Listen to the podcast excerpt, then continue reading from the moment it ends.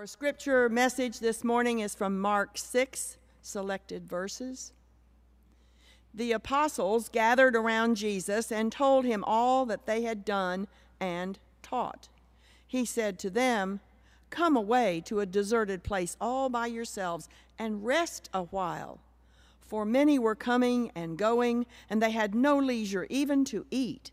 And they did. Went, they went away in the boat to a deserted place by themselves. Now many saw them going and recognized them, and they hurried there on foot from all the towns and arrived ahead of them. As he went ashore, he saw a great crowd, and he had compassion for them, because they were like sheep without a shepherd. And he began to teach them many things. When they had crossed over, they came to a land at Gennesaret and moored the boat. When they got out of the boat, people at once recognized him and rushed about that whole region and began to bring the sick on mats to wherever they heard he was. And wherever he went, into villages or cities or farms, they laid the sick in the marketplaces and begged him that they might touch even the fringe of his cloak. And all who touched it were healed. The word of the Lord. Thanks be to God. Please be seated. Thank you for that reading, Reverend Stone. It is so good to be with all of you here this morning. Seeing your faces brings us joy. Those of you that I can't see your faces at home, welcome. You are a part of us, and we have good work to do and to keep doing together. Will you please join with me in prayer? Holy One, today we remember that you are a compassionate God. You saw the crowd and you had compassion for them. May we receive your compassion, but not only that, may we also respond to your goodness, to your teaching, a teaching that instructs us how to extend hope and goodness wherever we go to. Give us this wisdom and courage, we pray in the name of Christ, who is our good shepherd. Amen.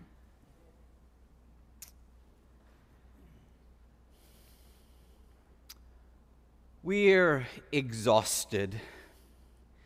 We're just so tired. We've been on our feet for so long that all we really want to do is to collapse into a chair or crawl into bed.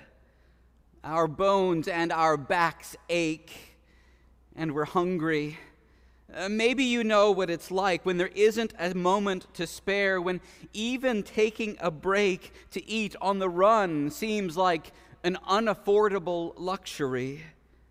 The demands just keep coming from every side, and just as soon as we think we've reached the end of it, there's more standing there, just waiting for us to pick up and push on.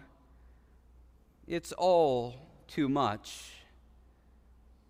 And here's the truth Jesus sees the complete weariness, the lack of energy to do anything more despite every good intention and so Jesus tells the disciples in today's gospel lesson come away to a deserted place all by yourselves and rest a while.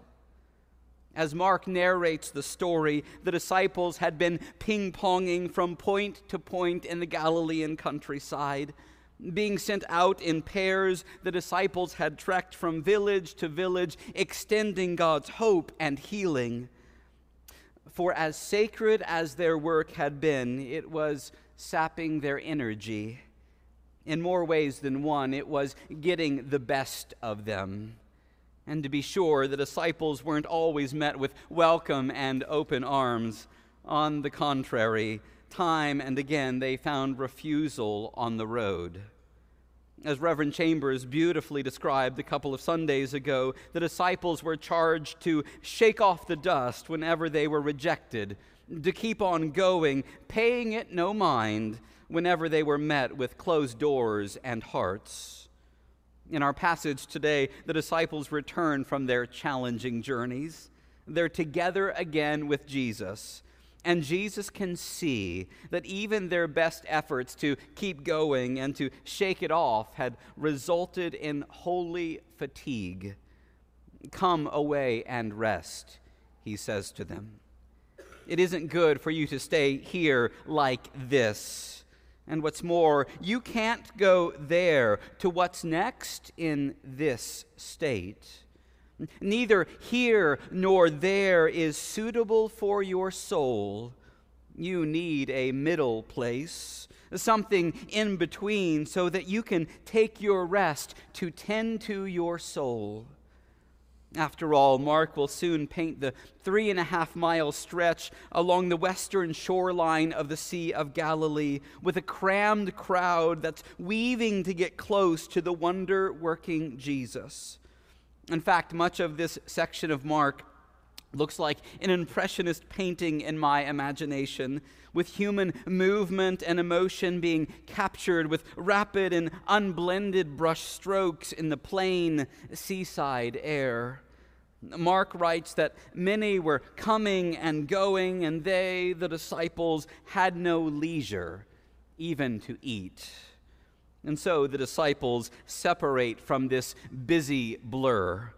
They climb into a boat and shove off and away from the crowds that are shoving in. It's interesting how Mark describes what happens next. He writes, And they went away in the boat to a deserted place by themselves. It seems ambiguous in the text whether the boat is merely their transportation to a quiet place or whether the boat itself is to be understood as their place of retreat. Mark tells us that they go to a deserted place. Now, if we read carefully and closely, we are beckoned to remember all of the deserted places in Mark's gospel. Mark's gospel begins in a deserted place. John the Baptist and Jesus are in the wilderness, and we are told in the first chapter that all the people of Jerusalem are going out to him. Jesus' story in Mark begins with holy commotion. Shortly after, Jesus is tested in the wilderness in another deserted place.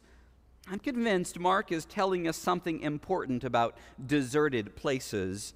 In each of these locations. And in our passage today, it's the same Greek word that's used for desert or wilderness. In part, Jesus is being intentional. He's depicting, he's depicted alongside the memory of Moses, who led like a shepherd the people through the deserted place, holding out hope and deliverance, the deliverance of God, even in the wilderness. And even more, I think Mark is reminding us that our rest and separation is not merely for us to recharge and recuperate, but it's also for us to be prepared for something more, for what's next. The wilderness is where Jesus' ministry begins, and the wilderness is where Jesus readies to re encounter the crowds. In Mark chapter 6, Jesus is with the disciples in a wilderness. Well, they will soon be met by yet another swarming crowd. As an aside, you've probably heard me say before that water and the sea in the ancient world, these were symbolized as places of chaos and upheaval. In the ancient world, water and wind were rightly feared Storms could whip up in an instant to threaten and, and capsize without even the faintest warning. Throughout history, the boat has been a frequent symbol for the church, with an awareness that the people of God must always find a way to be faithful in the midst of the crashing waves and the threatening winds of every age. The church, like Peter, must always venture to stay afloat by the guiding hand of God on the turbulent seas of life. In war or peace, in feast or famine, in plague or pandemic, the work of the church goes on. And so here, the careful reader of Mark's story is reminded of the account earlier in the narrative when the disciples are caught in a storm on the same Galilean sea. In Mark chapter 4, verse 38, the disciples wake a sleeping Jesus with the words, Do you not care that we are perishing? You can almost hear it in the text. Where is your compassion?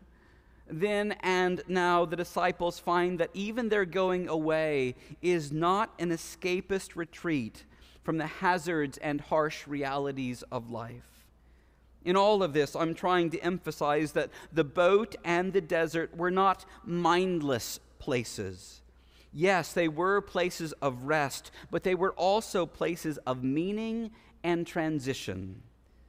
When I was in seminary, I had a terrific class with a Jewish rabbi who often spoke about the importance of transitional places in our lives. He frequently talked about liminal spaces. A liminal space is a threshold, an, an in between space, or a doorway between what was and what's coming next. Uh, the liminal space is that brief window between, between things, between everything, when you're neither here nor there. I think it's funny how we use that phrase, neither here nor there. It's, it's usually used as an offhanded way of saying that this thing, idea, or time, it, it doesn't really matter. It, it's neither here nor there. But here's the point. If we pay attention to the liminal spaces, to the in between transition moments, we'll often learn something of deep value. In Richard Rohr's book, Everything Belongs, he describes the liminal experience like this All transformation takes place here. We have to allow ourselves to be drawn out of the business as usual and remain patiently on the threshold where we are betwixt and between the familiar and the completely unknown.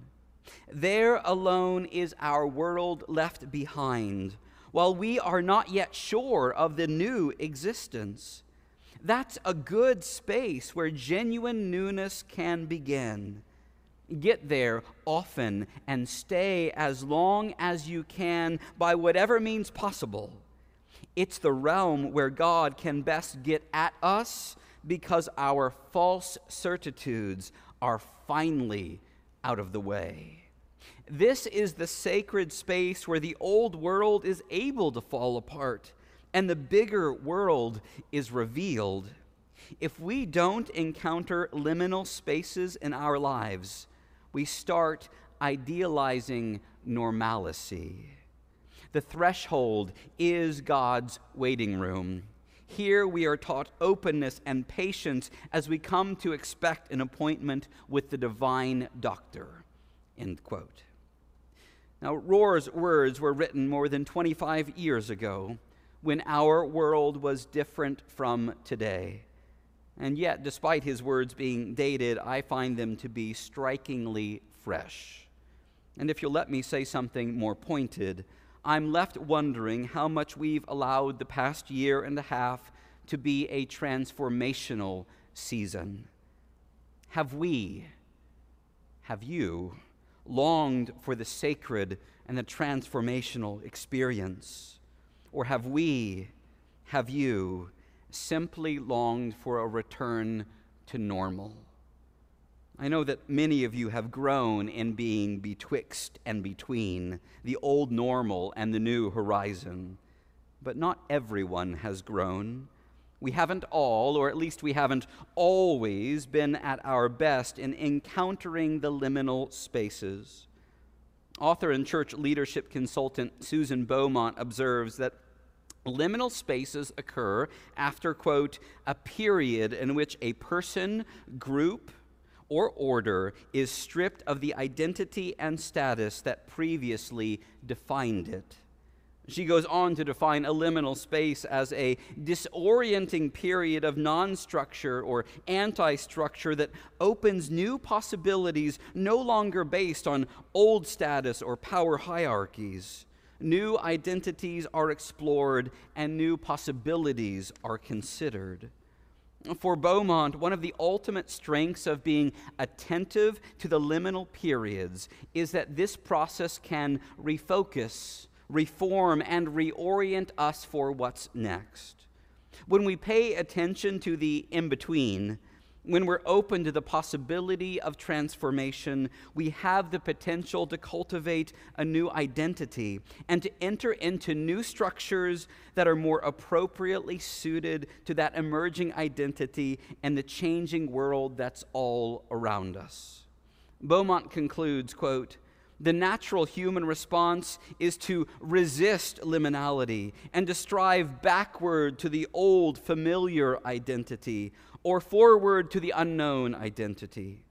The ambiguity and disorientation are at times so heightened that the very work required to move forward becomes impossible to engage. End quote. Did you catch that? Our natural tendency can be to go back to what isn't the same anymore. Or we can be tempted to go forward without having been reoriented for the new and unprecedented work at hand. I'm convinced that a part of effective leadership and success requires us to pay attention and to learn from these in between moments that are all around us as a church and community in order to lead, transform, and build something of enduring value in the chapters that are currently unfolding and that will continue to unfold. As I read it, Mark's gospel doesn't just hold a lesson for a church in COVID. It's a potent reminder that our success or failure in embracing the work that's still ahead is dependent upon how we're being transformed in the present. Did you notice what comes next in our gospel reading for today? Jesus and the disciples go away, but they also come back to the crowds again. When they return to the shoreline, people are ready and waiting, longing to hear some good news, to reach out and, touch something divine that will transform the mundane, the grief, and the pain of the present. In describing their return to the shore, our passage says that Jesus saw the crowd and he had compassion for them because they were like sheep without a shepherd, and he began to teach them many things. As we read it, the in between space precedes Jesus and his disciples recognizing the crowd. Coming back from the deserted place, Jesus is then able to see the needs of others. And upon seeing others, Jesus is filled with compassion. And from this compassion, Jesus teaches the crowd how to follow in the life giving way of God. If you want to know what the church needs to do today, I don't know that we could find a better model to follow than we find in this passage. People of Peachtree, friends, leaders, and those who are traveling with us on the way we are standing on a shoreline. Our present and future are awash with new structures, possibilities, and new challenges. Now is not the time to look backward or to charge unknowingly and brashly into the future with all of our old habits and instincts intact. Now is the time to be transformed for the sake of our common health and common mission so take your rest when you need it. May you find a quiet and deserted place in order to tend to your soul. But know that there's work to do on the other side of your rest. Don't let your being neither here nor there be meaningless or without purpose. Let us lean into the liminal periods May we be transformed by the in between moments, and not just for ourselves and for our leisure alone. May we be transformed so that we can join together as a church that sees others, that extends compassion, and that teaches the good way of God. And I wouldn't be surprised if this good way will begin neither here nor there, but exactly where we are. Amen.